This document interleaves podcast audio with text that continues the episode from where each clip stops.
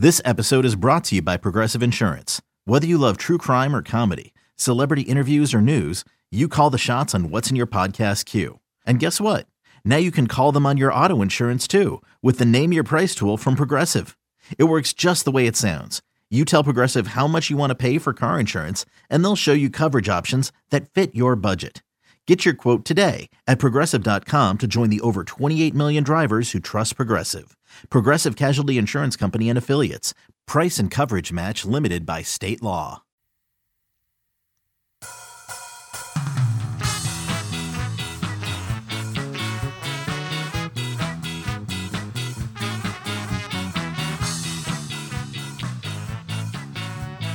Welcome to On the Bench. I'm your host for this episode, Brendan Sonnone, joined by a full bench. I got Chris Nee back from vacation. Chris, welcome back. You look wonderful.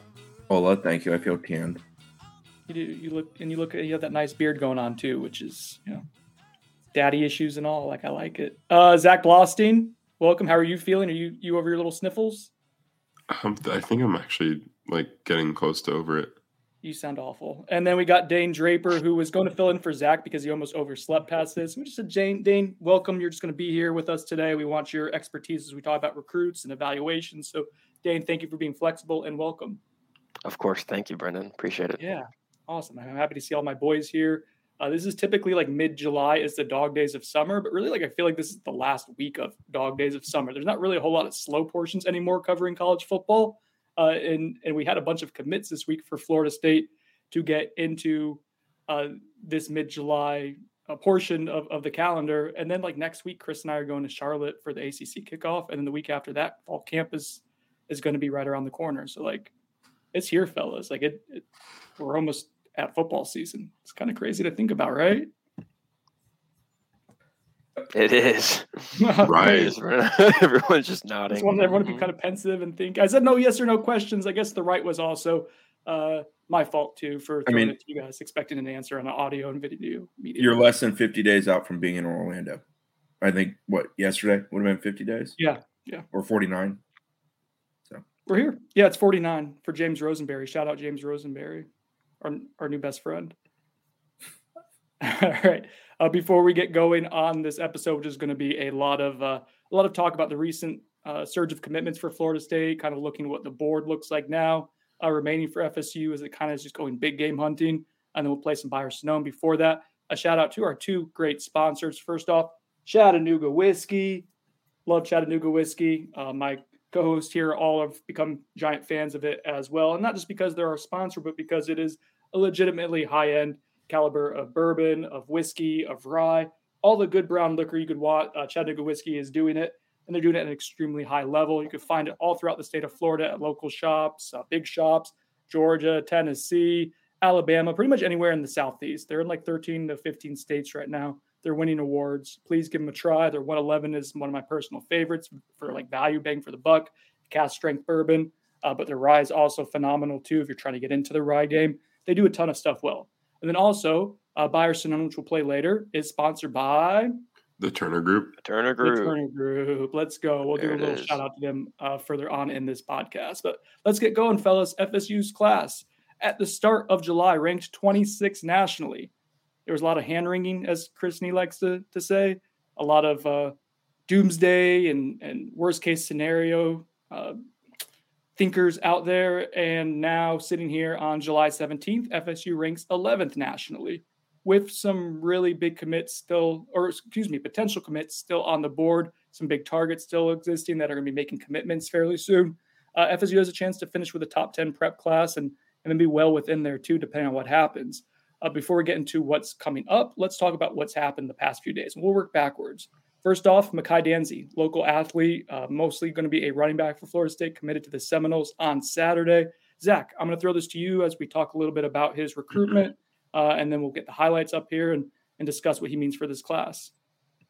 Yeah, I mean, he was just, uh, if you date back his recruitment to the spring, and even before that, Florida State was the consistent school that got him on campus, you know, more times than anyone, which is bound to happen um, because he lives in Tallahassee. But it is a positive thing because Florida State, in probably the last five to 10 years, just hasn't done a good job at all at keeping elite talent in the in the Tallahassee area home. Makai Danzy is that. He's he has elite speed, um, like very elite speed.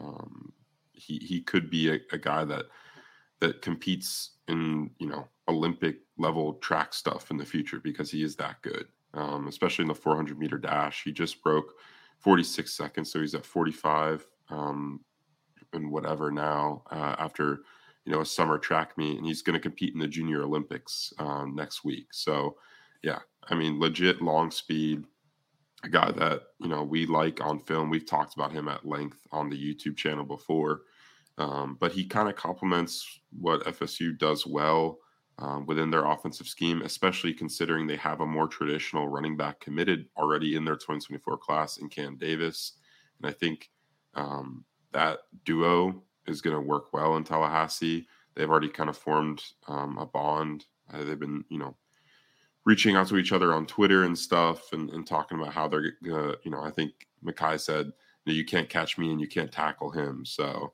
um, I think that'll be a good duo in, at FSU in the future. Yeah, speed is the name of the game with the young man. He's a guy that you're going to get him kind of vertical as quick as possible because you get him into that track mode of going north south instead of you know showing wiggle. But he does have wiggle. He is a capable back in that sense. Also a capable receiver. I'm interested to see if he's used on special teams. I think when you have that kind of speed, that's an area obviously where you probably want to try to get the guy associated because of the ability to just go vertically quickly. Um, complements that room very well. Cam Davis obviously already committed in running back room. FSU's always viewed Danzy more as an offensive athlete than a true running back, kind of in the same mold as Lawrence Toafili. And I, I actually spoke to Cam Davis last night. He was excited to have Danzy joining him. Said he didn't know for sure until the announcement, but suspected it was coming. Uh, D- Davis spent that Saturday of Danzy's official visit on campus with some of the other commitments and recruits. So he was around that weekend when Danzy decided to kind of pull the trigger because we believe that did originally happen on the Sunday exiting yeah. his official. He told me he he told me in, in the interview that Dane and I did that um, that he did commit in Mike Norvell's office and they played the war chant and stuff. So that kind of, you know, falls in line with what we were hearing um, outside the Moore Center that day with all the war chant blaring um, over and over again for those three commits. Um, but yeah, another thing I'll note is he, you know, he's not just a guy that that excels at track. Like he's a highly productive football player. He ran for 1,800 yards last year on the ground and averaged almost 10 yards a carry. So this is a guy that that you know is a local kid, which is a plus because FSU just, like I said, hasn't done a great job at keeping local kids home. And um, he's a guy that's really going to help them offensively. And, and we know Mike Norvell is going to um, utilize all of his talents correctly because that's just what he does. Dane, what stands out to you? We have the highlights on right now. The pros, the strengths of his game, obviously speed, but but what else along with that? Um, I mean, I think uh, we talk about him as a running back and kind of the flexibility that he can have or the versatility that he can have as a receiver out of the backfield or in the slot or whatever it is.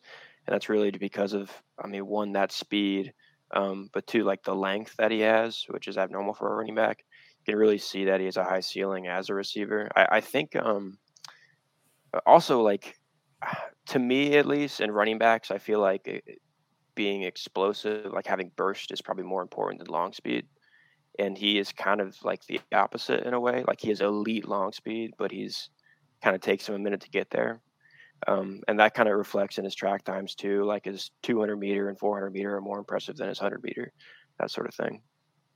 But um, but his 100 meter is like I, Zach and I had this conversation the other day, Dane. Like uh, his 100 meter is 10.6. Like it's still really high end. Like it's just not as yeah. elite as the 200, but 10.6 for high school football players is probably the 90th 95th percentile. And he doesn't really, yeah. I mean, if you look at his track results, he doesn't really run run the 100, um, and that's because his 200 times and 400 times are just that elite. So he's qualifying for these big meets at, with those times instead of his 100. But like you said, 10-6 is like an extremely respectable time for a high school oh, yeah. football player. Yeah. One other thing I'll add beyond the scouting portion, FSU's recruiting of him was very well done. Um, yeah. They they invested a ton of time with him, got him on campus a ton got him on campus alongside his mother, who I think was kind of in lockstep with him throughout his recruitment. Quite often, there was also some independent visits of his father, I believe, and other people in his circle that came in without him. And FSU showed him around right before the commitment happened, before the weekend of the official visit. I'm sure that played a role in putting everybody at ease and comfortable with the idea of coming to FSU. And you know, Danzy himself did a very good job in the sense of he showed up for the elite camp, and Brendan wrote about this yesterday on Sunday that uh, he showed up for the elite camp right after participating in track meet, winning a track meet on the horizon, and they essentially just wanted to him in for a visit, and he's like, "No, I'll work out," and I think that made a strong impression on the staff, and you know, it's a mutually beneficial commitment. Obviously, it also helps FSU track a great deal because he is a kid that's explosive on that surface and very, very talented. And truthfully, that may be the brightest part of his entire future is his track ability. We had that little tidbit on Danzy on the message board on Sunday morning. If you're interested in getting the latest news and information and scoop and intel and just conversation about FSU, like, yeah, we have a lot of fun on this podcast and you're going to get a majority of the information we share at Noles 24 7. But uh, if, if, you want to get it right away and you want to really dive into it and get uh, the most of everything we have to offer. It is at Noles247.com. We are currently running a promo. Zach, uh, what is it? 75% off annual membership? It is our best deal of the year. Yes, 75% off um, for an annual membership. I think it comes out to just over $2 a month. So definitely take advantage of that right now. Um, the next few weeks should be pretty fun. And then we got the season right around the corner. Alberto Cruz asks if yes. uh, my guy Danzy is running track at FSU. Those are head nods from ev- all three yeah. of my cohorts. Again, uh, audio medium, fellas. Yes. I said yes. Did you? Byron Sinone in the comment section did Zach say yes. He will run track at Florida State. Uh, Makai Danzy is ranked 152nd nationally by 24 7 Sports. In the composite, he is 191st nationally. Uh, we have him as an athlete. Um, I know Andrew Ivins has said he could possibly be an intriguing safety prospect with the length that he has at six one and the speed. Uh, but, but our full belief is, at least initially, Florida State looks at him as an offensive weapon. And uh, I think a Lawrence Toafili mold. Am I boring you, Zach, with the yawn? Yes. Um, did you hear that? Yes. Yes, very clearly. They can. They uh, they've compared him to Lawrence Toafili multiple times. Um, and I actually asked him in the interview prior to his commitment, just you know what what he likes about what Lawrence Toafili does, and he mentioned the versatility, catching the ball out of the backfield, that kind of stuff, and and he's actually um, learned a lot from watching Toafili's tape. Uh, let's see. We're gonna move on to the next commitment. If we're all good, Dan, did you have anything else to add? Sorry, I, kind of deep. I was I, I, was gonna say he fits that more to Toafili because of the way he's built, though, and like like that that long speed he has. But um, but I think Toafili probably has more natural catching ability than than uh, Danzy. I feel like that's something he's going to have to develop, just based yeah, on. we saw some of that at the elite camp, right? Right. Like, yeah. Um, anyway, yeah. Okay. All right. Well, yeah, I think I think the there's a comp to Toafili. I think he has more long speed than than LT, but some more natural football skills for Toafili coming in, uh, certainly. But that that is the comp, and that is the value with someone like a Cam Davis already in the class. It's a really nice like thunder lightning type of type of duo. Throwback to when that used to be a thing in the NFL, like in the 90s and, and 2000s when you had two very different types of running backs. Um, let's go a day forward now, going backwards in time. Tarantino in it. Uh, let's talk Ty Hilton. He committed on Friday to Florida State. He's a three-star offensive tackle from Oviedo in Central Florida. He has an 85 grade by 24/7 Sports, an 86.5 composite grade. Uh, so a little bit higher in other networks than ours. I personally like him more than another offensive line commit, who we'll get to in a little bit, who just committed uh, this week. I, I, really like Hilton's upside and his his makeup, and I think he's going to have a high floor in addition to having a fairly high ceiling.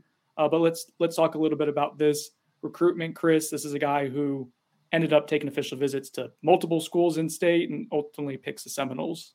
Yeah, Penn State, Florida, Miami were some of the other schools involved in there. UCF was also involved, but he did not take an official visit there. 6'4", 270 is what he's listed at for the network. I think he actually weighs a bit more than that, if I recall correctly, from his official visit. The biggest thing with him is arm length, very big wingspan, very long kid. The biggest question mark with him is just kind of the width of body, width of shoulders. How big can he get ultimately? And therefore, where does he most likely ultimately line up at? He's a kid that I think has the versatility to play probably four positions along the offensive line. I don't know that he's going to grow into being a left tackle. Very few do probably could get away with playing there, but probably not the spot you want him at. Can he play right tackle? Yeah, I think he can with the arm length. He's big enough. I think he can get away with that. Think his best ball might be on the interior, and he is a guy who's capable of snapping. So I'm interested to see if he's somebody they bring in try to develop as a center for life after Maurice Smith and whatever else comes after him. Uh, kind of a Jason Zanamella replacement, but I don't want to paint him entirely as a Jason Zanamella replacement. But talented kid visited FSU multiple times, got offered in January during a junior day visit, came back for a couple other visits before the official visit in late June. The biggest thing that I heard consistently in his recruitment was that his mother was very much wowed by FSU, and that essentially every time they came, the picture that was painted was consistently the same, and the messaging was the same. Obviously, more information, more things told, more things learned but that there was just a great deal of consistency from that January like 20th visit to that June 20 something visit. So over those five months of visits and four visits in that time, I think Ty Hilton and those around him helping him make decision, specifically his mother, he's very close with, that they just felt extremely comfortable with what FSU was talking about. I understand completely why Brendan likes him because the measurements are there and the build is there again, I go back to the biggest question is just how big does he ultimately get? I think part of the reason he's currently ranked as he is, I think he's ranked a little bit below where he probably should be. I think he probably should be a very high three star kind of kid. So an 88, 89 type instead of a mid 85 type. Um, is how does that frame ultimately kind of become filled out and what does it look like and what is it capable of being? One one thing that gives me optimism, Chris, and like offensive line is the hardest position to project in football. And that's not just like at, at high school to college, it's also college to the NFL. You see whiffs all the time in the first round of the draft when when you're taking an offensive lineman because you just don't know like how how someone's going to develop physically still when you already have like that. There's so much variance, I guess, when you're like six, seven of like how much weight you can put on, what that's going to look like with that weight. And Hilton is a little bit like more on the thin side right now uh, what I've gathered is that every time he's shown up on campus, he's been a little bit bigger each time, and that's helping in their projections of like what he he will become. The fact that he's he's starting to hit his stride now in a physical development perspective gives you optimism that like the best football is still ahead of him. And so, yeah, yeah offensive line recruiting is a crapshoot. You're banking on the kid works hard, right? That he continues to develop physically, which he is. They really like his personality a lot. They like his demeanor on the football field. They like his understanding and football IQ. Uh, so those are things that uh, maybe are harder to like quantify that that aren't on film necessarily uh, that we can't see. But those are all things that that FSU is likes and is, is banking on with him. So like I like this take a lot. Uh, there's a reason why he was recruited by Miami, by Florida, by Penn State. Don't let other fan bases tell you they don't know who he was. He was on campus, official visiting, um, and I think would have been a take at all those schools. So it's a big win for Florida State, and hopefully his rankings will get updated to reflect probably closer to that high three star range, maybe even low four star range. I think that's probably where he's at. Uh, Zach or Dane, do you guys have anything to add? Yeah, I think um, eh, you mentioned how uh, kind of he compares in a way to the other offensive line commit guy recently, um, which we're about to talk about, I'm sure, Jonathan Daniels. But um, I think the biggest thing that separates them is probably the way they play on the field uh, the demeanor that that Hilton has. Like he plays so mean, and I've talked to a lot of offensive line co- or talked to a lot of college coaches at this point and asked them about offensive linemen, and it's such a con like a, a consistent talking point in evaluating guys out of high school is like one of the things that stand out most is is their I guess how aggressive they are on the field, how mean they are, and that that that finish that you look for, and that's something that Hilton has. I, I like that a lot. Nice. Anything, Zach, on your end, or you want to move on to the next commitment? Real Let's quick, since Zach wants to move on, real quick, two things. One, talking to Josh Storms in June, definitely think body type wise, FSU always wants to get bigger on the O line, but I think they prefer building a guy up than having to kind of bring him down. And I think Hilton's obviously a guy you can build up because the frame is a good frame.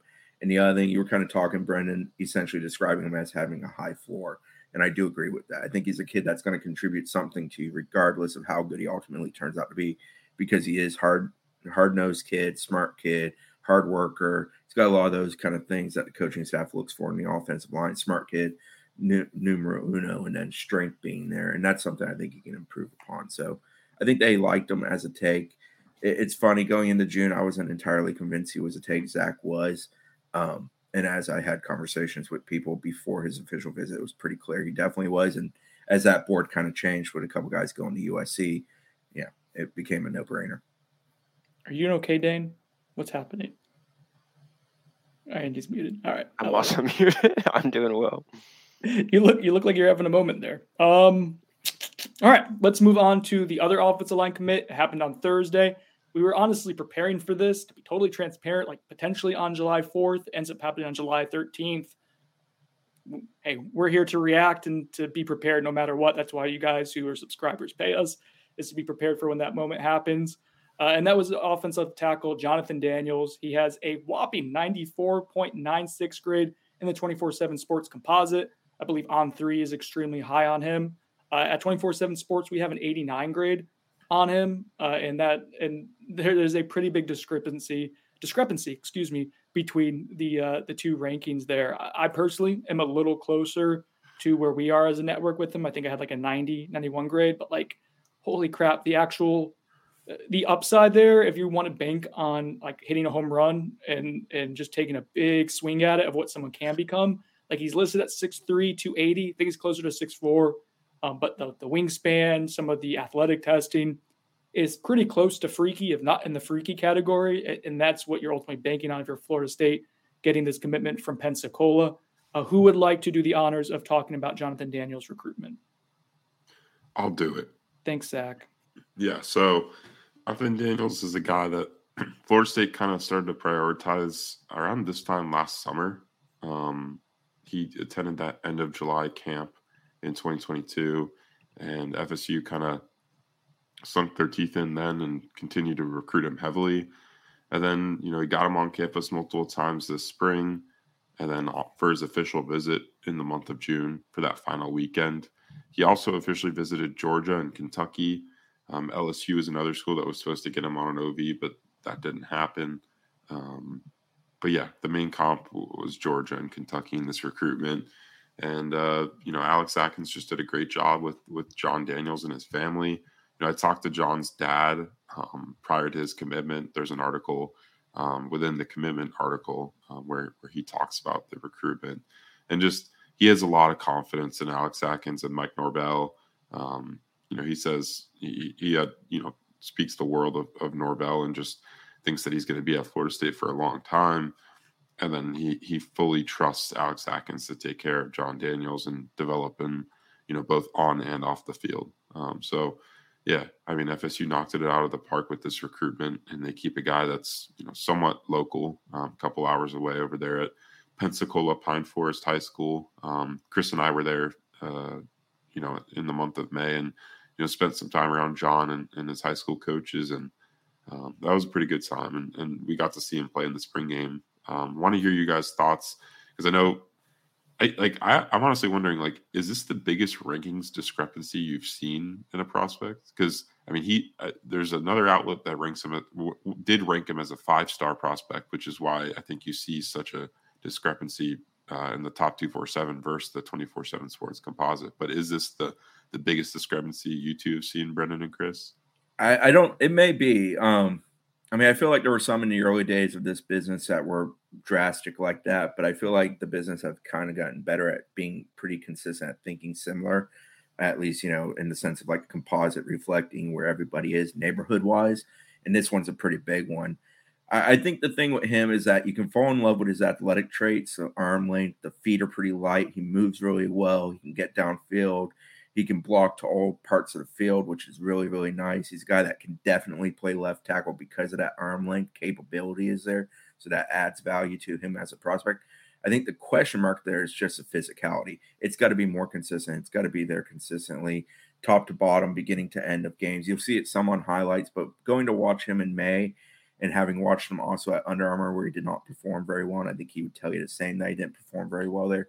It's just a matter of like you're in a sport where you're in the trenches and it's a blood sport and you got to be physical. And when you're that long armed and you got feet where you can move, if you can latch on to somebody, you should be able to finish them more consistently than he does. There's too many instances where I feel like he's reaching or leaning and just off balance. And those are traits that's going to have to be worked out of him. And that's not unusual for an offensive lineman. I, I always thought it was. I'm not trying to take a shot at on three points. I always thought it was absurd. He was a five star. Having watched him in person, kind of knowing a bit about his traits, I just don't think he's a surefire guy, and that's what a five star has to be. Do he's no longer a five star to right. clarify. He's I, I think they dropped him to around 50 ish. I still think that's high. I think he's more of a 100 to 200 window kind of guy personally. I think he is capable of being extremely good, but there's a lot of work that has to be done. It's just, it's not. Paris Johnson's a cat that you watch who has incredible athletic traits, but he's also bigger and he was just also better. And like with Jonathan Daniels, I love the athletic traits. I understand why there's a reason to fall in love with that and what he's capable of being. But he has to become a better football player too. And that that's not a knock on the kid. That's normal for offensive linemen, especially coming out of high school ranks. Some are really good at one thing, not the other, pass blocking versus run blocking, so on and so forth. John Daniels is just a dude who I understand why some value him so much. I think we undervalue him as a network personally. I think the reality is much more in the middle of those two numbers. I think I had a 90 to 91 grade on him. And like, I'd, I'd be higher than that person. I, I, think the ceiling for him is insanely high. Yeah. I'm uncomfortable that he can get to that ceiling. Yeah, but that's what you're banking on is like there's a there's a huge gamble on this one. But like if you hit on it, like you're talking about someone who who would have some day one NFL draft measurables, right? Like I think that's the that's the upside. I'm going to throw some of those measurables out, and Dan, you might be able to provide some perspective on these. I'm just going to throw out some numbers. So wingspan 84.4 inches, arm length 36.5 yeah, 36.5 inches, hand 11.25 inches and 40 yard dash time is between a 5.08 to 5.14. So for an offensive lineman of his his size, Dan, I guess what what does that mean? Um I mean, I don't have like the exact statistics brought up, but 36 and a half inch arms would definitely be like like if if you're watching the NFL combine and all the offensive linemen get measured and everything, and there's one guy that you've never heard of with 36 and a half inch arms, they're going to talk about that guy a lot because that's like the highest that's the highest measurement they've seen into the combine in years. That sort of thing. And he also has huge hands. I don't know if you mentioned that. Mm-hmm. It's like 11 and three quarter inch hands or something like that. That's at, like just as absurd. Um, pretty much. Uh, his wingspan, though, you said 84 and a half. It is, I'm pulling it back up, 84.4. So okay, so well, 84. That's that's a seven foot wingspan, and so um, yeah, I mean, you hear about maybe him not being very tall, and that's I think to like like people might perceive that as length, but that has kind of nothing to do with length if you can adequately compensate with arms, long arms, and he has like elite length. So um, yeah, that mixed with being pretty athletic and having good feet is is why that ranking is so high for some people. So a guy, a guy I always think of when the wingspan conversation comes up is Isaiah Wynn. He was a state of Florida kid, played in the NFL. He was six two, three quarters when he went to the NFL. His wingspan was just shy of 79. And that's what allowed him to play the way he played. Was he was a little bit short. He was only 310, 315, 313 is what I think he measured in at the draft combine. Um, but that wingspan is what allowed him to play the way he played. He also had light feet, but he was a mean son of a gun. Like he was a guy that he did a great job of using those arms, getting on you, driving with his feet, finishing you. And that's why it was good. John Daniels has those arms. He has the ability to move with the feet. He's got to add that third component to be the guy he can be. I'm pretty sure, Chris, you you might you'll remember this better than than I do, I think. But um Wynn's high school team was St. Pete Lakewood, which was Lakewood. loaded. They weren't very good, but they were loaded. Dante Fowler on that team? Yeah, I think Rodney Adams was two, maybe Marquez Valdes Scantling, if I recall correctly. The the uh, uh, they, had, they, had, a bunch. Uh, yeah, I think they were. Think they yeah. were. Tons of talent. I mean, I they I went and saw them play, maybe plant somebody of that sort back then, and it was kind of mind blowing how much talent was on one side. Just wasn't didn't operate well. Did not but make yeah. the playoffs, from what I remember. Pretty pretty wild time. Um yeah, I think that's everything on, on John Daniels. Uh, to Dane's point about length, real quick, Alex Atkins values that trait as much as anything. He's talked about this at clinics. Like, it, it is a baseline necessity to have a plus wingspan. Like, he values that extremely, which is why you often see them take quote unquote undersized guys with like longer, you know, bigger frames. That was to Chris's point earlier about Josh Storm saying like that you can build up a, a, player as well. But part of that is like you have this this long frame with these crazy arms. I'm throwing them here in front of the camera for everyone to see, like crazy long arms. That, that's something that you value. it's part of their scheme what they want to do, which is just getting in the way. Like that's the most important thing. That's the first and foremost trait is to get in the way, and then you figure out the rest. So those are three commitments in three days for Florida State. That wraps up a first part of July, in which was really like the the fruits of labor from June and official visits, and and really the whole like January to June uh, sprint of recruitments, where you end up getting seven pledges, I believe the number is, and I think five of those guys are composite four stars. So uh, a really good stretch for Florida State. I don't know if we've talked about them actually committing on this. It's been so long since we've all been together, but like Elijah Moore, wide receiver from Maryland, committed to Florida State on July 4th. Dede Holmes, four-star defensive end, fills a huge need. Uh, he's he's a four-star composite guy. Ricky Knight, four-star composite DB from down at Cardinal Newman, uh, and then uh, Red Morgan, Redarius Morgan, uh, a three-star safety from Alabama, who we like as well. So just a really good stretch for Florida State. Again, it propels them from 26th nationally to 11th right now. And uh, Zach and I have talked a little bit about this. I think some of these guys are like ascending still as prospects. Um, like who would you say still has like the chance to to go up a little bit in the rankings, Zach? I think the name that immediately comes to mind is Elijah Moore. Um, and I want Dane to chime in on this, but, but yeah, I think uh, he's a guy that that our rankings team is talking a lot about you know, about whether they should move him up. Um, if you look at his high school stats, not insanely productive. I think he had like 300 receiving yards last year with five touchdowns, but he's a guy that's absolutely dominated on the camp circuit, um, especially at a recent seven on seven tournament out in uh, California, the OT7 overtimes uh, seven on seven thing, which is pretty much the biggest event of the summer uh, when it comes to seven on tournaments. And yeah, he sh- he was probably you know the, the most productive receiver there. Um, a guy that you know really stood out. Um, and when you turn on the film, I mean, there's a lot to love. Dane, what do you like about his game? I like a lot about his game. Um, I think he does a lot of things really, really well, and he has a really high ceiling. As a guy with a big frame that moves really well for that frame, for having that frame. Um, I, mean, that's that's probably my favorite clip of him right here. I guess audio listeners, that's not great, but um, paint the picture, Dane. I'll rewind it. Uh, okay, so he's six foot four and a half inches tall. Uh, he's about 200 pounds, and he's facing a guy press man. He has good feet off the line, good release. Kind of makes the guy look a little silly, and then a really nice, like subtle stutter step, kind of 10 yards into his route there. I think that kind of subtlety kind of uh, lends itself to kind of how fluid he is as an athlete, which is looks really good, but also kind of uh, how good he could be as a route runner too. And he shows that off here as well. It's a really good route. Um, but he's just a guy with crazy body control. He plays really physical. He's a crazy wingspan again. A guy who put him in a combine setting, he's going to look really good uh, based on those measurements. I, I don't really know what he doesn't do well outside of not run really fast deep down the field, I guess. But I don't think that matters a ton because he can create separation pretty well due to being a strong route runner, having quick feet, uh, really quick feet for his size, and um, and also the fact that he doesn't even need to be a, a, great separation guy in the first place, probably because he's so good as kind of a jump ball guy. Um, based on that body control, his physicality, size of his his arm, length of his arm, size of his hands, all kinds of stuff. Did we get a little I, penguin I like dance on the touchdown there? Yeah, the penguin dance there was pretty good. That's what Chris and I were laughing at, Dane, not yeah. you. Um, Jaylen Waddle thing. To add, to, yeah, the Waddle. To add to Elijah, I think the question from twenty four seven from a ranking perspective is just top end speed, uh, his overall speed. I, I, when talking to those folks as they're having those discussions, speed is the thing that comes up as a question mark. Uh, his hand size shocked me when I met him. I mean, uh, the picture of him holding the Cristobal Trophy stood out to me, and then paying attention to it during the departure interview on Sunday.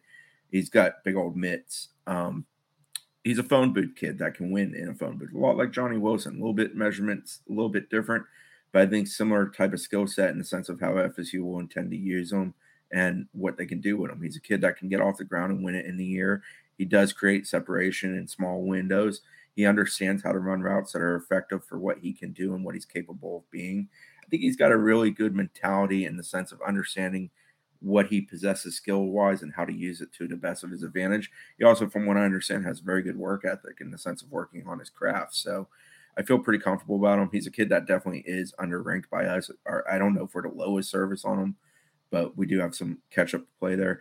I think John Daniels is going to trend up too, not drastically. Um, I don't know when the Cold War of his ranking will end, but I do think he's a kid that ends up ultimately being a four star for us as a network.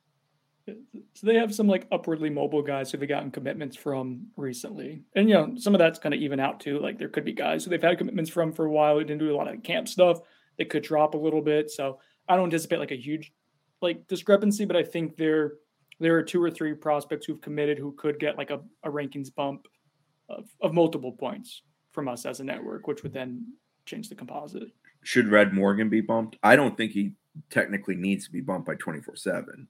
Yeah. I'm comfortable with his rank, but I do love see it at 24 7. He's 88, 89. Uh, let me pull he's an 88. quick. He's, he's an 88. 88 yeah, which I think is fitting. That's about right, but it's a very high upside or high floor. Uh, excuse me, 88. Like I think. Right. He, but I more was bringing that up for the ranking discussion of like they got to have the blue chip ratio, and it's important. I'm not trying to dismiss it. I think people think I hate the blue chip ratio. I don't. I love blue chips. They help you win championships. But like Red Morgan's a hell of a good football player. So I'm I'm really comfortable with a guy who's ranked like that. If he's that good and talented, and definitely fits what they want to do at that position. So Chris mentions blue chip ratio, and that would be a good place for us to move off the recent commitments, kind of talk about the class holistically. I did the calculations, did my little nerdy calculations yesterday. I probably messed them up, but I think FSU was like at a 72% blue chip ratio, which would be six nationally amongst like teams in the top 20 right now for recruiting. I think up to top 25. Oklahoma's the only one outside of that that probably has a chance to to send up uh, in the blue chip rankings where it stands right now. But yeah, not all not all four stars are created equally. Um, but if you have more four stars and five stars than you don't, you have a legitimate chance to win a lot of football games and, and play at the highest level. And FSU was at that breaking point, I think right at 50 50 ratio last class for prep recruits. Uh, they're going to assuredly, uh, barring like some kind of like catastrophic like meltdown this season that causes everyone to jump ship, they'll be well above it this year and they might be like in the top five nationally if things break right for them in, terms of the blue chip ratio. So like it is, I, I, know there's parts of this recruiting class that that we can have anxiety over and uh, can can pick at a little bit like that. That's reasonable, but uh, overall, like it is trending and continuing to to steal Norvellism climb. Like it is it is moving in a direction that's ultimately positive for Florida State.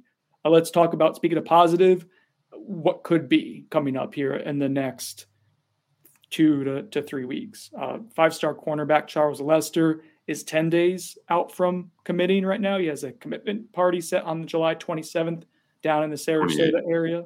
Huh? 28. Whatever. 11 days then. Fine.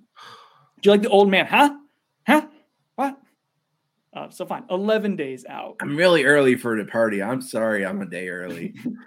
oh, I just spent an extra day in Sarasota. Darn. Well, I'm just going to go to Siesta Key and chill and drink some beers. Uh, anyways, uh, Charles Lester is 11 days out from committing. Uh, I think all of our crystal balls right now are in for Florida State. There's a lot of talk in this chat right now over on the Noles 24 7 message board as well about Colorado scaring them. I think that is some PTSD from Travis Hunter, well earned PTSD. Like, I, I, get it. Uh, Deion Sanders is from Southwest Florida, Charles Lester, Southwestish Florida. Uh, he took an official visit to Colorado. I'll throw this to you guys who are doing more day to day recruiting stuff than I am. I haven't heard anything about like FSU being worried about Colorado. I think FSU feels good about where it's at. Um, but you know, FSU also felt pretty good with where it was at going into the final week of the Travis Hunter recruitment too. So, where are we at with with this level of of anxiety for Charles Lester? I'll get straight to the point. I expect Lester to commit to FSU, but I mean, Travis Hunter taught us a lesson not to dismiss the possibility. Plain and simple. The impossible is possible, but I don't expect that to happen. All right. That's I, where we're at it, right now. I think it becomes less likely when it's already happened once. I know, do think kind of work to prevent history from repeating like, itself. Like FSU has been burned once eh, and won't won't touch the stove. We're, we're also in that era of college recruiting where that just happens once in a while. It doesn't happen often, but it does happen. It's not like FSU's the sole person that got burned in such a situation. It just was pretty magnificent how FSU got burned. And the first and the, probably the most jarring of it going to like if Deion Sanders did it at Colorado, it doesn't hit the same amount as him doing it at an FCS school. I think is part of it too, and the fact that it was a former Florida State player doing to Florida State, it was a perfect storm. But people, we'll, we'll fast fast forward through this part, or we'll just stop talking about it. No need to to really dive into what happened that day. Uh, I think that still bothers a lot of us, reasonably so. Uh, next up, let's talk about KJ Bolden. He is a top 10 prospect nationally, listed as an athlete up in Buford, Georgia. It's North Atlanta area.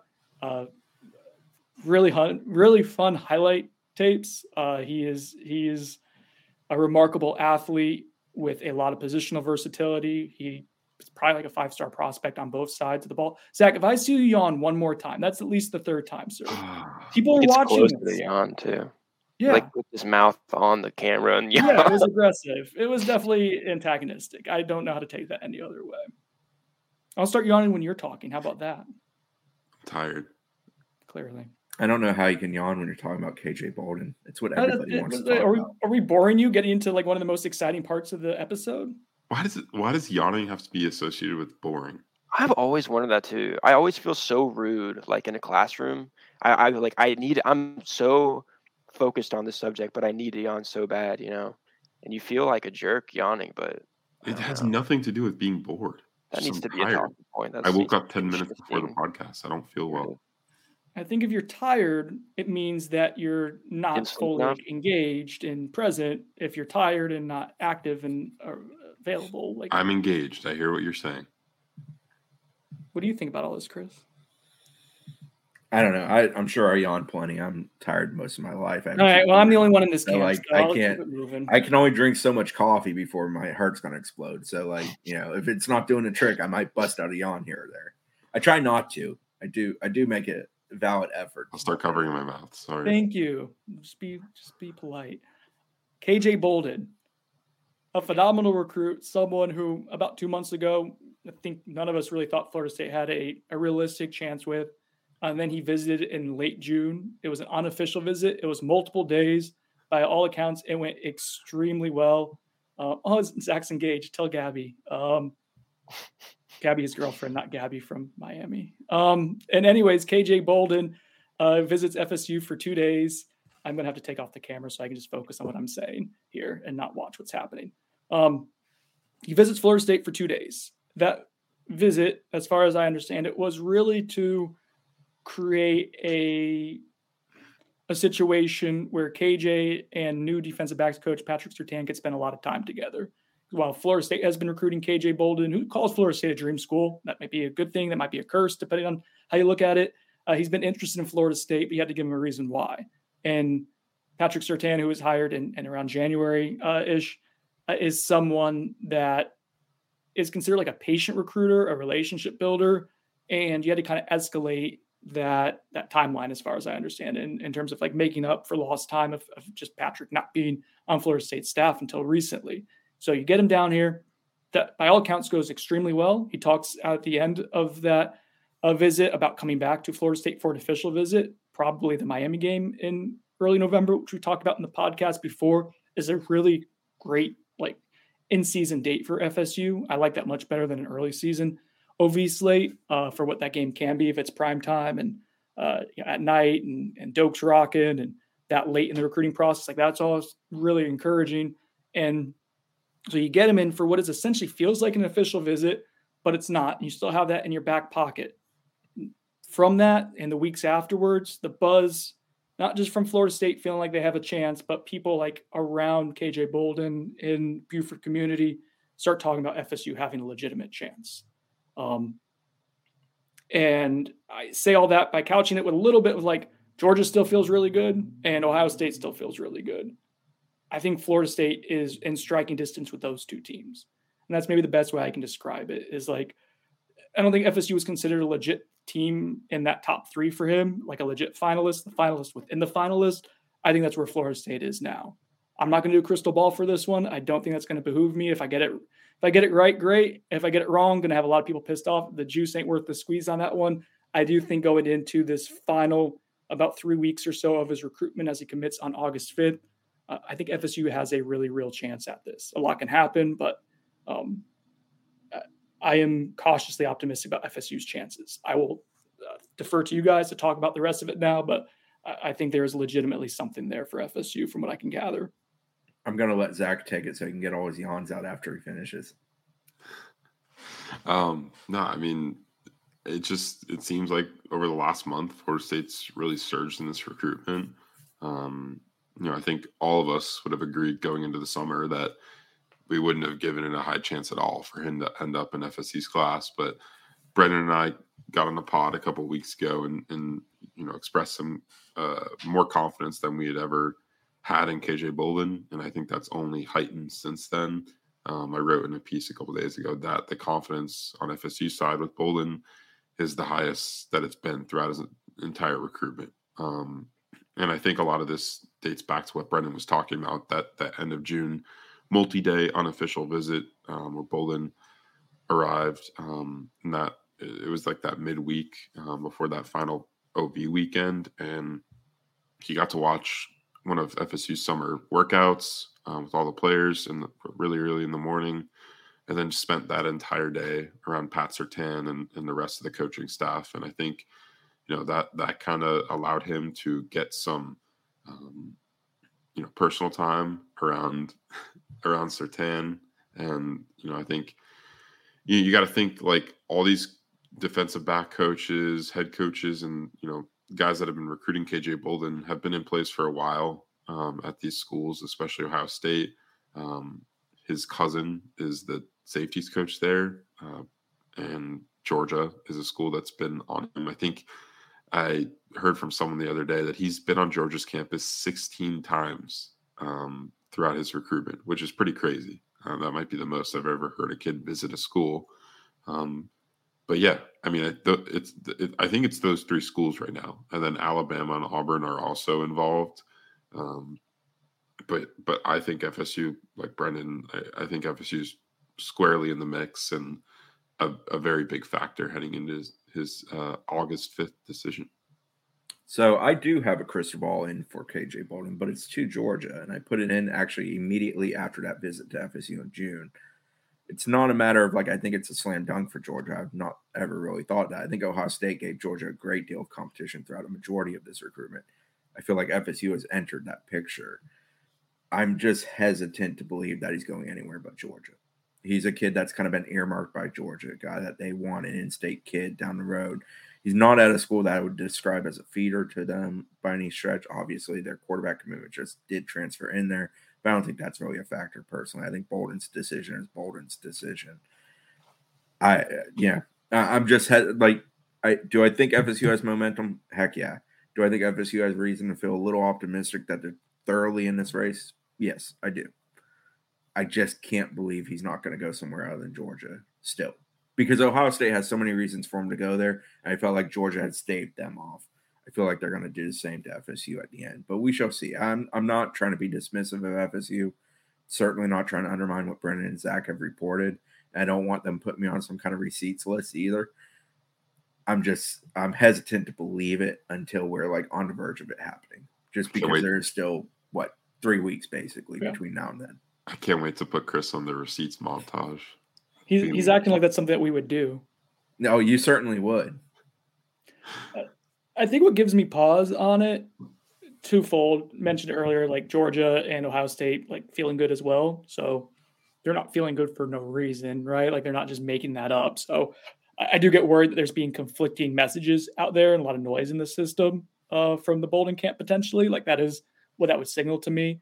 Uh, and then further, like what Zach and I talked on the podcast a few weeks ago, um, I I thought FSU the most realistic scenario in landing KJ Bolden would be you put together a really good season, you have him come in for that official visit in late November or early November, excuse me, and you flip him late. Like I thought that would be the the chance that you have to kind of sneak in at the very bitter end there.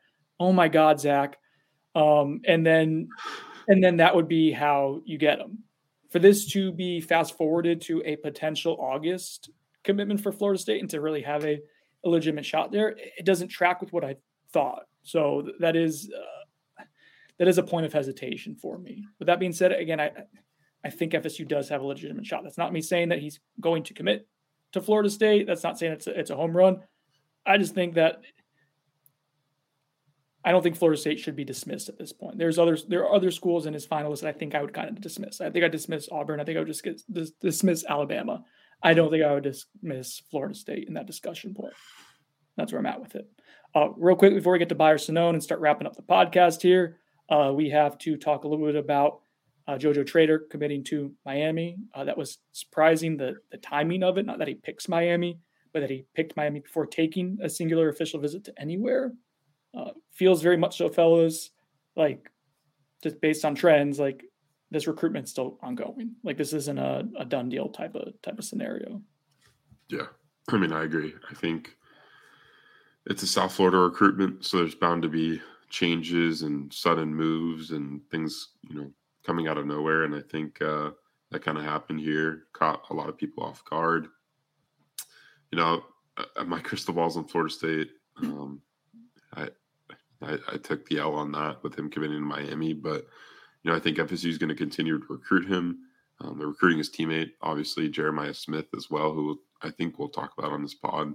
Um, you know, I reported earlier in the week that he, or last week, that he had scheduled an official visit or unofficial visit, multi-day, um, to FSU for the end of the month, the end of July, and that would make his second multi-day unofficial visit within the last two months. Um, he was around or on campus at the same time as KJ Bolden in June.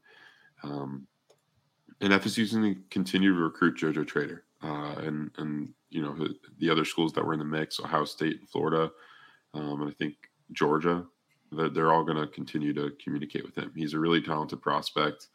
Um, and, you know, I wouldn't be surprised if FSU got him on campus again in the future, especially, you know, maybe for that Miami game. Um, we've seen a lot of prospects that are considering both schools attend that game, and, and I think FSU is going to try to make a big recruiting weekend out of that weekend. So I would not be surprised to see him there.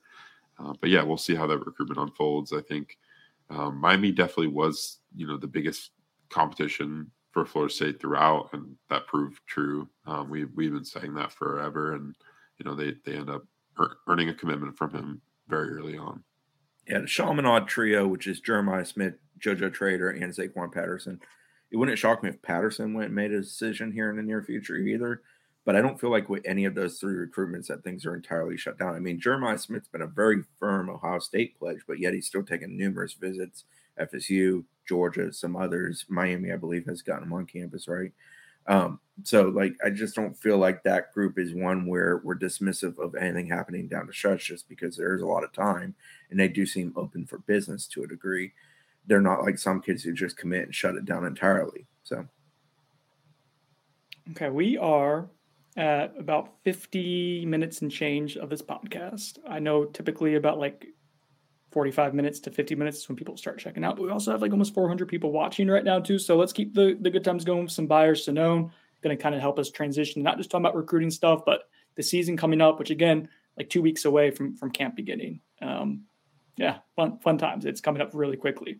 Uh, as we get into Buy or Sonnone here, I need to give a shout out to the sponsor of Buy or Sonnone, the Turner Group. The Turner Group.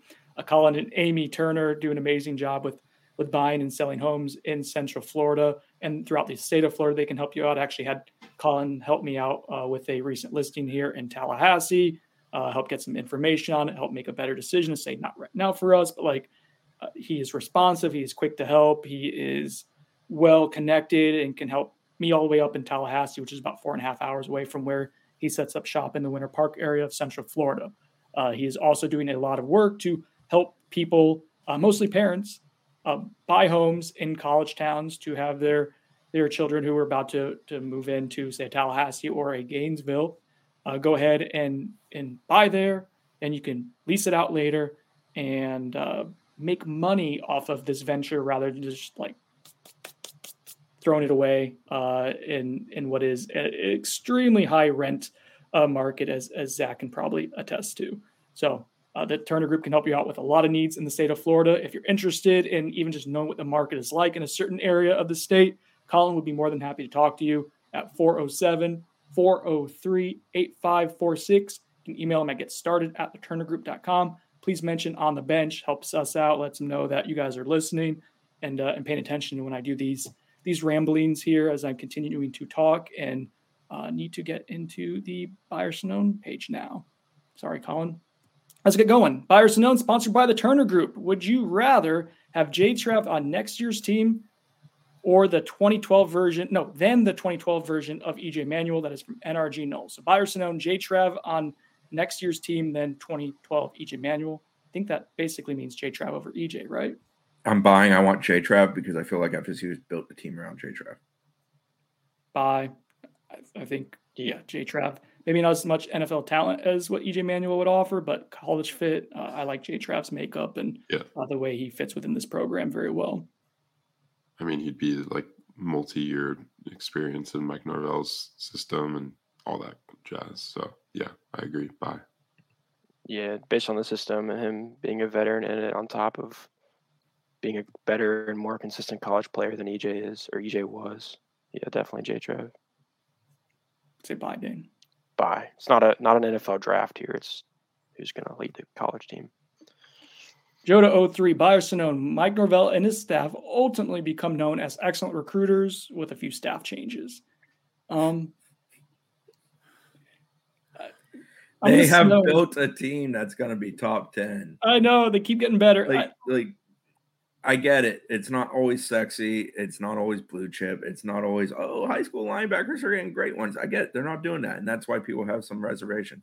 But like at the end of the day, it's about building football teams that can win football games. And that's what FSU has worked towards this year. And I, I find it tough to criticize the staff on a like magnitude of that large that they're not good at. I think they're very good at recruiting, but I think they're also excellent at every other facet that comes with it, which includes coaching and development, especially.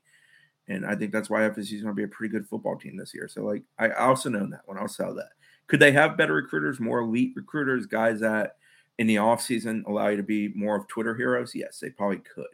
But like, I, I'm, I'm, I don't know. I just, I'm very tired by that topic. I guess is the best way I can say. I think um, people have real quick, Zach. Uh, sorry, but real quick, like I think people have this. Like I blame like video games. I'm gonna sound like an old person again, but like NCAA football, like take recruiting points and put it in, and that's recruiting. Like no, there's evaluation. There's projecting how it's going to fit within your program. Uh, there is projecting just like how someone's going to develop over time. Like does this have does staff have a a bevy of like great re- elite uh, closers in the recruiting department? No, I don't think so. But they have a lot of really good evaluators who are often on the same page with each other, that are also on the same page with the strength staff, and get guys in who help like elevate the roster. And that's been year over year. The roster has gotten better. Granted, it started from a low place. It just keeps getting better. I don't put a ceiling or a cap on it because we haven't seen it yet. Um, so I still know that they have like uh, they're going to be regarded as this elite recruiting staff, but I think they might have an elite roster building staff, and like that's probably more important than just getting a bunch of stars. Uh, the, the, the stars don't matter, but like there's something to be said for building the roster in a way that is has a strong foundation, and we're seeing that. So there's a caveat to the answer. Zach, sorry, go ahead. I'm going to buy. I don't think FSU's staff is an elite high school recruiting staff, and you can say whatever you want, right? Oh, you know, this is a year-to-year build. We're just roster building through the portal and everything, but you know, you're not getting super high-end talent out of the portal. There's, you know, there there hasn't been a lot of guys that that come out of the portal that can help you go and win a national championship. There are guys that can help you get to the playoffs, maybe. Um, that's kind of where FSU, you know, the area that FSU's um, you know traveling through right now. But you know, there, there's certain positions of the high school rank that are not being recruited, not even at an elite level, but at a good level. Um, you know, especially this cycle. You know, and, and we can take a, a year by year basis if you want to go by that. And I think uh, you know D line recruiting. You know, we could talk about that more extensively. We've talked about that a bunch. Linebacker recruiting are two that that you know, especially D line recruiting matters a ton. It's something. It's, a positions that FSU absolutely needs to hit on. They needed to hit on last year. They didn't do a great job at it. They need to hit on this year. You know, mixed results there. But yeah, I mean, I think uh, the question is, you know, if there's some staff upgrades, they could be an elite recruiting staff. I, think so. I think the staff right now is very much centered on being a, an excellent on-field coaching staff. you know X's and O's, and and I think they do a great job at that. I mean that that's kind of their calling card right now. But um, you know, if they were to bring in some more dogs in the recruiting trail, I think they could be, be an elite recruiting staff. I agree with that. I'm going to buy too. I think, I mean, it's it's such a like you talk about the recruiting follies or whatever of the staff, and it's kind of positional. It's, it's the front seven, I guess.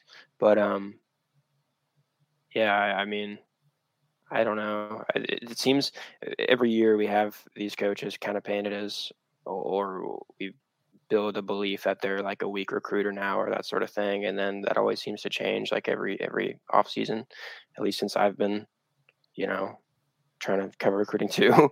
um, uh, so I I don't really know how to make like a firm judgment on that, but Zach, you mentioned like you can't um you don't you can't get like uh, guys to the portal to help you win a national championship. I would disagree with that. I mean, it's just that there's you, you, like, can't really, there's not consistent players at every single position that are going to like if you don't recruit the high school level at a very good to elite level. There's not recruit or players that enter the portal every single year at every single position to make you, you know, be the best team in the country. Go Definitely not. Definitely right. not. I don't think anyone's doing that either safety would be the one you would point to this past cycle where FSU missed and didn't get a guy that will help them at least as a top three. Yeah, well, just uh, but that's the only shortcoming I would say. A lot really of positions. But there's also a point that can be made that on every position for FSU, you can argue potentially that their best player is a transfer player, right? Quarterbacks Jay Trav, running backs Trey Benson, wide receiver. How much Wilson. better can you oh, get? Is the oh. transfer portal sustainable? You sound like my thing, Chris. How much? Uh, you're right. Yes, that Florida State without the transfer portal, I don't know if this staff would still be in Tallahassee. Like I think they believe that too. Like they, yeah, they I, are. I think they're ultra they, comfortable being a portal recruiting staff. They dominate the portal, and that is one of their biggest strengths. That's what they've they've done that better than anyone else in the country. But what I'm saying is, I don't think there are a lot better players than you can get than what FSU has gotten out of the portal at multiple positions. Yeah, that's fair. They've hit at a very, very high. But rate. what I'm saying is, I, I would argue too that to they develop the roster further. You need to recruit the high school level. I would say they've pivoted towards that more in this cycle than ever before. Yeah, there are still shortcomings though, which is your hangup of the D line. You can't, be ten, you can't come off a ten and three season and not have a realistic defensive line target on the interior. Yeah. That's just not acceptable. I, and I don't disagree with you on that at all. Yeah, that's like the one because D line is so question mark. That's like, like line, uh, linebacker is so many people get hung up on linebacker. Linebacker doesn't bug me, and we've had this argument. You can go get a singular linebacker in the portal who's going to help you immensely. I'm not worried about that. It's where you put resources. But I do un- agree on the interior D line. I think their hope is that they return what six or so guys after this season, but that's including probably a Darrell Jackson, Josh Farmer. Those are probably 50 50 propositions going into the year playing with a little bit of fire there. If you do lose both, you're down to four with you know with being like Io and Daniel Lyons, and I'm probably forgetting maybe Malcolm Ray's back. I believe he has another year of eligibility. He's so there's not a proven next dude. Yeah, KJ would be a second year guy next the following year in 24. Um, so no, I get that. I agree with you there. I just I I I think the I view recruiting so differently today than I did three years ago, and I think FSU does too. I'm happy we had this conversation. Stan 21, Buy or Sonnone. The clip that showed up showed an O line, showed a lineup of the O line of Harris, Roddick, Smith, Meach, and Byers. Bye. The starting O line come week one. All right, who said bye adamantly? Chris did. Uh, for context, that was done in a climb video, and it's a very quick snippet of what looks to be the first team offense with Jordan Travis out there, Keon Coleman out there, and what very well could be the first team offensive line of the group that was just mentioned from left to right. Chris is buying it. I know, uh, you know, he's been a believer of Byers starting since he first got the restraining order. Um, want to elaborate also, on that, Chris? I'm not sure on Rob Scott's, Scott's health ultimately, which is why I think Bless and Byers might be your two bookends there. Um, I just think that's the group that probably has the most talent, the best group they're going to have. But I do think they rotate more on the offensive line this year than they did last year. There were three, four games last year where I believe the offensive line was consistent very beginning to end as far as them taking all snaps. Anyone else want to chime in and play the game? Bye. There we go, Dan. That's Thank that, you. that's the lineup I've assumed would probably be it, like the most likely. Yeah. Yeah, I think the only variable probably is if Rob Scott is fully healthy, he could factor in at one of the tackle spots. But, but yeah, I agree. I think I'd buy that, that that's the starter in the LSU game. I think the most likely guy to be replaced there is Meach. It's D'Mitri Emmanuel, in my opinion. Or case wait, was Roddick one of the guards? Roddick Yeah. was at left guard. Yeah, I think he'd be the most likely to get replaced. I think it would be Meach would be the most likely, but he was again a second or third team All ACC guy last year. And Yeah, he's he's more comfortable with what they do. I hate that we bring that up so much. I think accolades like that are so garbage. Okay. Well, he also had a good PFF grade as well. Uh, so He played a ton of games. He's played for I'm gonna tell Meach you the O line coach at two different schools. There's a whole lot of reasons. Like, let's let's count Maurice Smith out again, so he can win the boxing match again. Let's do that. I learned my lesson there. Sorry, Kayden Lyles. Well, that was also a default uh, type of type of deal. Um, yeah, I think I'll buy. I think that's the most likely uh, probably scenario where we're looking right now. Byers, I think, has the most upside of anyone, and uh, has the most upside of anyone else uh, on the offensive line right now. I also think has a further way to go. So we'll see. But it seems like they're trying to prepare him to be ready for LSU. I think he's very likely to be the start at the end of the year. I don't know if he starts day one. I'm not sold on that, but he, he very well might, which would be a really good development if FSU is confident enough to have him starting against LSU. Like that would probably mean things went really well for him this offseason. Uh, JMO one one two. If Florida State gets KJ Bolden, the staff finishes with a top ten recruiting class. That's a, a buy. Yeah, that's a buy because that that's presuming they get Bolden and Lester, which we I think all think we're getting Lester at this point in the sense of crystal balls and such. Um, yeah, that's a buy. Yeah.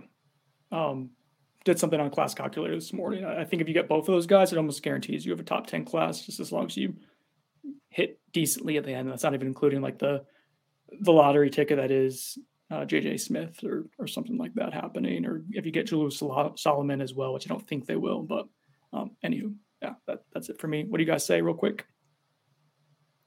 Uh, I mean, yeah. All right, I'm moving on. It's wait, it's supposed to be faster. It's supposed to be faster. Jesus. How come the two young guys are the least energetic right now? What's Bye. happening? Oh It's God. early in the morning. Well, I'm, I'm coming off. o'clock. Of, I'm coming off of 22. It's early in the morning. so there's a reason I'm energized. TK Knoll, Buy or Sonnone. I'm going to throw this to you to begin with, Zach. Apparently, I'm going to have to do more traffic directing here. Brian Hartline staying at Ohio State isn't a big, isn't as big of a hurdle for FSU in the recruitment of Jay Smith as we thought. So no. Okay. I think it is. I think if he's there, I would project Jeremiah Smith to end up at Ohio State. If he's not, I think Jeremiah Smith is hundred percent not going to Ohio State. I, I think there is a public perception of uh, you can see this in every single comment section or thread ever, ever, ever mentioning Jeremiah Smith without fail. You can play this game yourself if you'd like to. Anything that mentions Jeremiah Smith and the odds of him not going to Ohio State, at least half of the comments, it's like no one reads it that everyone else already said this, but everyone mentions unless Hartline leaves. You will see Hartline and leaves in every single every single comment. Um, so I would think it's Sonnone because it's like not that definite. Like I don't know. Sorry, I will- something to get off my chest. I forget the actual question, so I can't buy or Sonnone. it. But I will say Jeremiah Smith has been refreshing to speak to because he's very direct and fairly honest about how he talks about things. He has directly said that part of the reason keeps its options open is in case something changes in Columbus specific to his position coach. He has an immensely impressive relationship with Brian Hartline. I'm sure uh, you know ties to South Florida that Hartline has as a recruiter doesn't hurt there but yeah, I mean, I'll, I'll take the kid's word for it. Like, I think that is a massive factor. Oh God, I had almonds before the show, and they're coming up on me again. Don't yawn. Okay. Buy or Sonnone. I'm gonna throw this to Dane because it's right right down his alley. Recastro Pitico Buy or Sonnone sponsored by The, The Turner Turner Group. Group.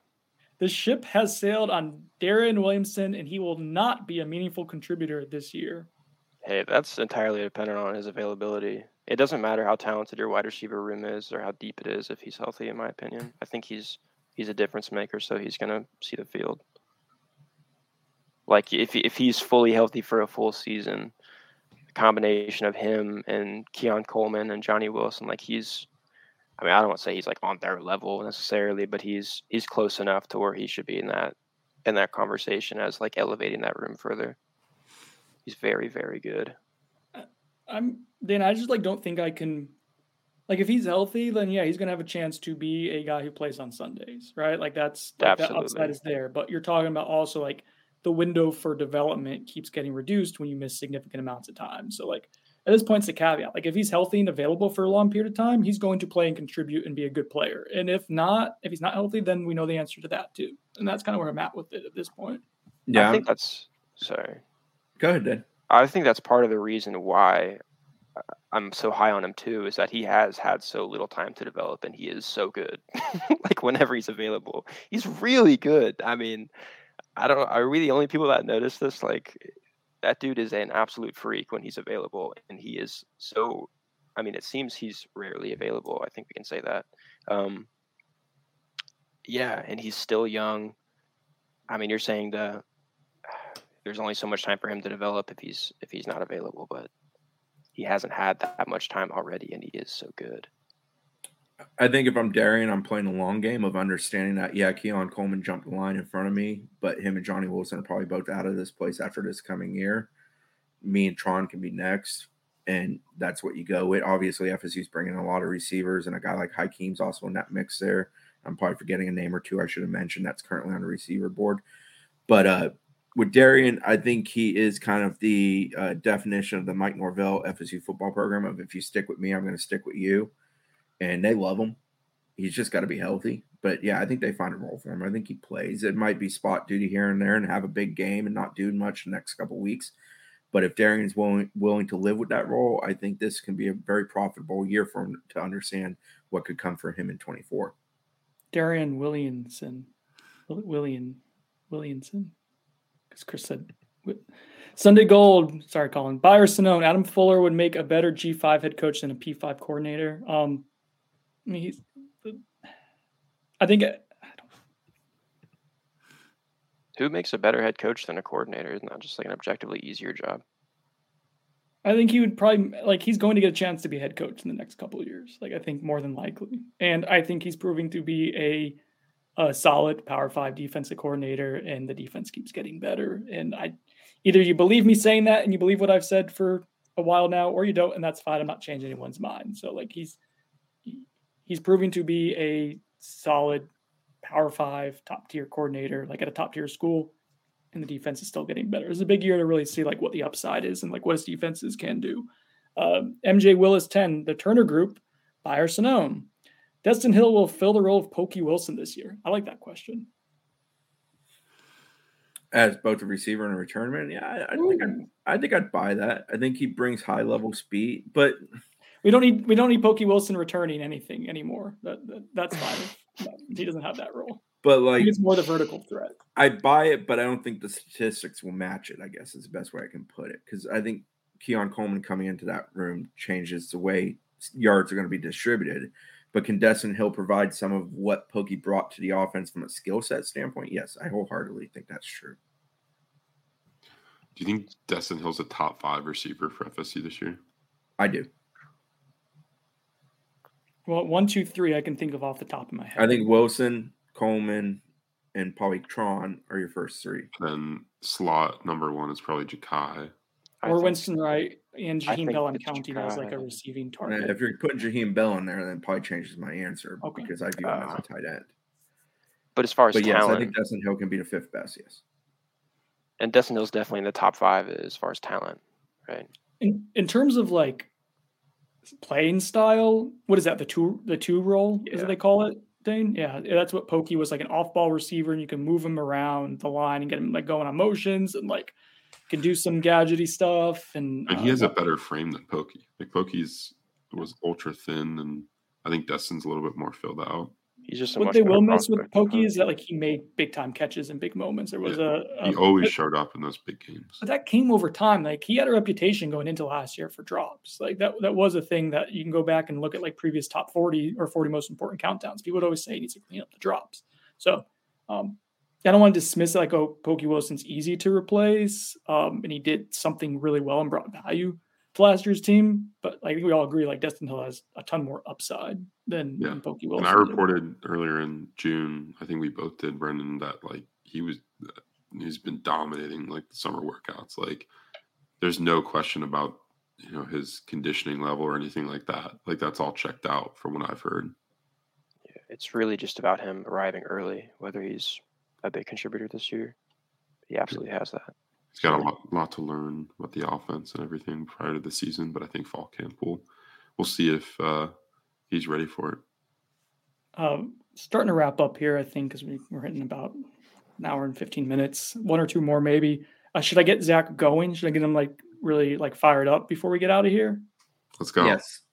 Yes, we're going to buy on, on getting Zach fired up. Let's see. I This agree is- with Chris. This is from Noah Null. Fire Sinone. This is Odell's last year on the field with a pot stirring uh, GIF emoji thing, emoticon as well. I don't. Yeah, I mean, I, I'd buy that. That I mean, I kind of. Re- I think I did. I report it or say it. I don't know. But you uh, said it in a in a one of those ask me anything threads, which you're not Yeah. allowed to do anymore. You can't be trusted with those. That's a me only kind of joint. why did mine have more views than yours? Um, Oh, Because you only do we did the view. 10 years. We got a view off here. yeah. Anyway, Whip it out. But, uh, Show me. What? dude, mine What? had more views and mine went on for longer. Um. Anyway, but uh, yeah, I think uh, I don't know. I mean, Odell's like the goat. Like he's the best, you know, D line coach. I mean, he's just done it all. Um, and I think it's a, a myriad of things, right? Like, you know, he's been doing it for so long. Um, I think, you know, recruiting nowadays it requires you to literally like you know, be in constant contact with recruits, their families, all that. It's taxing.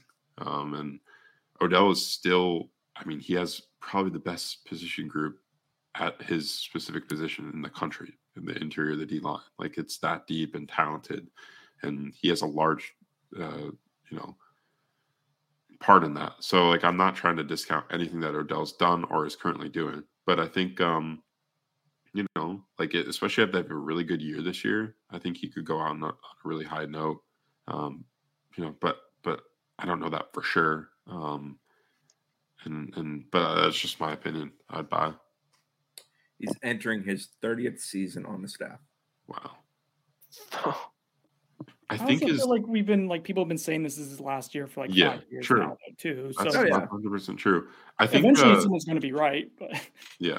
Well, I think uh I think his daughter like graduates either high school or college within the next year or two. So that Uh, high school. She she Yeah. committed to a college for volleyball. um, Yeah.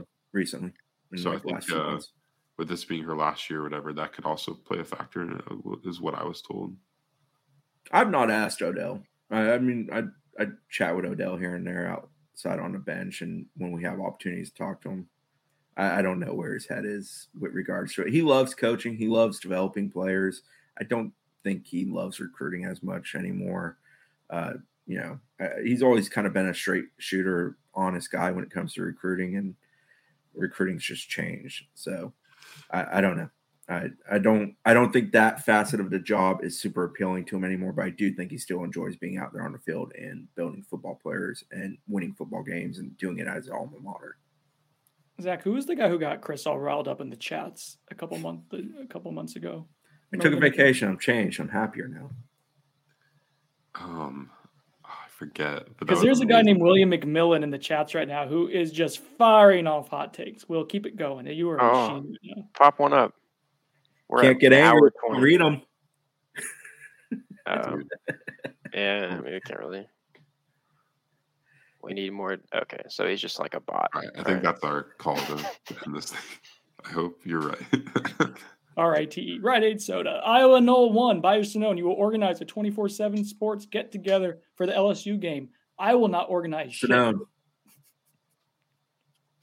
Can you guys do more work on top of it so we can all Dane's organizing it. if someone wants to organize it and take the lead on it and it is a legitimate thing, I will be there. I have no intent to add more to my plate. Chris, you love meet and greets, right? I like people. I don't have an issue with people. I have an issue with doing more work beyond the work I get paid to do. How It scared would isn't y'all be if? We're spending time with our family. I mean, I get that they might want to have a drink with me, but like, I don't really drink before football games anymore. I quit doing that many. Well, what if we ago. did it like the night before? You know what, Zach? You organize it. Let us know. Dude, I'm 40. I don't bounce back like you anymore these days. Okay. Okay. I was gonna say how how You how should go to that uh, bar that we we ate at, uh, Brendan, when we were in Orlando. Hamburger Mary's. Yeah. It's a good burger. Ooh. Anyway, now I was Uh, how how crazy would it be? how crazy would it be if you put me in charge of the whole setting that like the meet and greet thing up? How freaked out would y'all be to do that? I think it'd be a Dane, fun Dane challenge. would get the best portalettes ever. I think as long as lo- ooh, as long as we uh, everyone knew that it was you setting it up, Dane, and you got the full brunt of the blame when it goes Mhm. belly up and you just got the date wrong or something pretty significant like that. I'm fine with it. It'd be fun to. a day wrong. Yeah. You'd have Yeah. us like all go ice skating or something like that. Mhm. That would be fun. It'd be fun.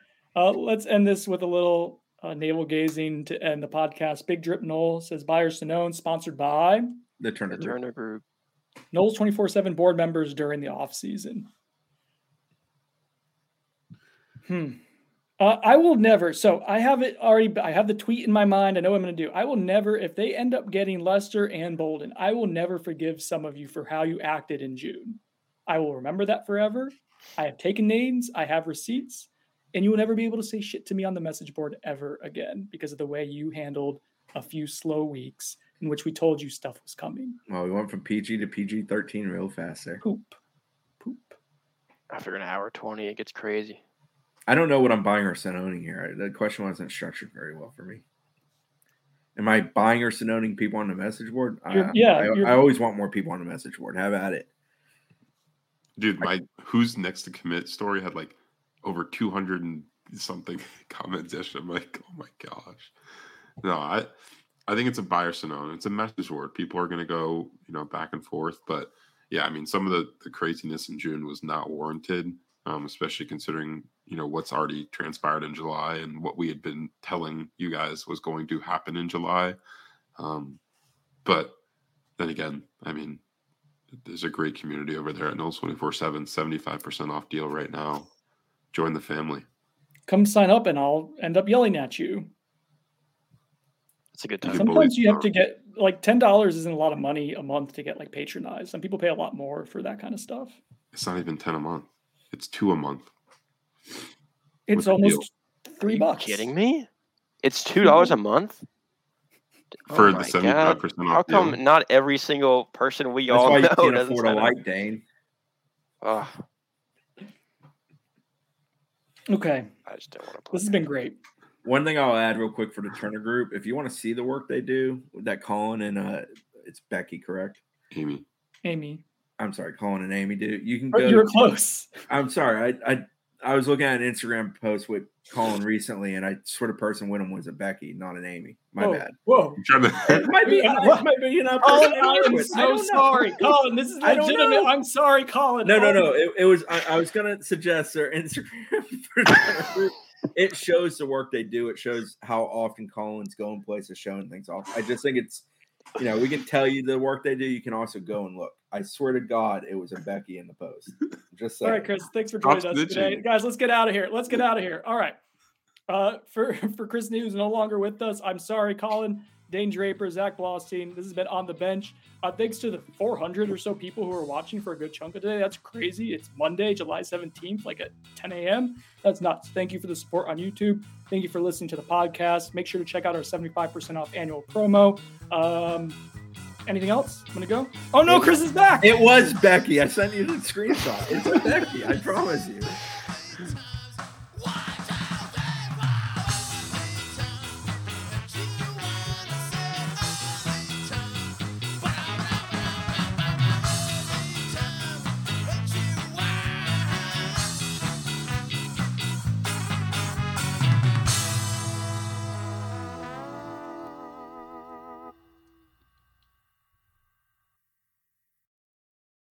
Producers Matt Damon and Ben Affleck, explore how art and music sustained hope during the siege of Sarajevo, thanks in part to humanitarians and the band U2. Kiss the Future, new documentary now streaming exclusively on Paramount Plus. Go to Paramount Plus to try it free. Terms apply.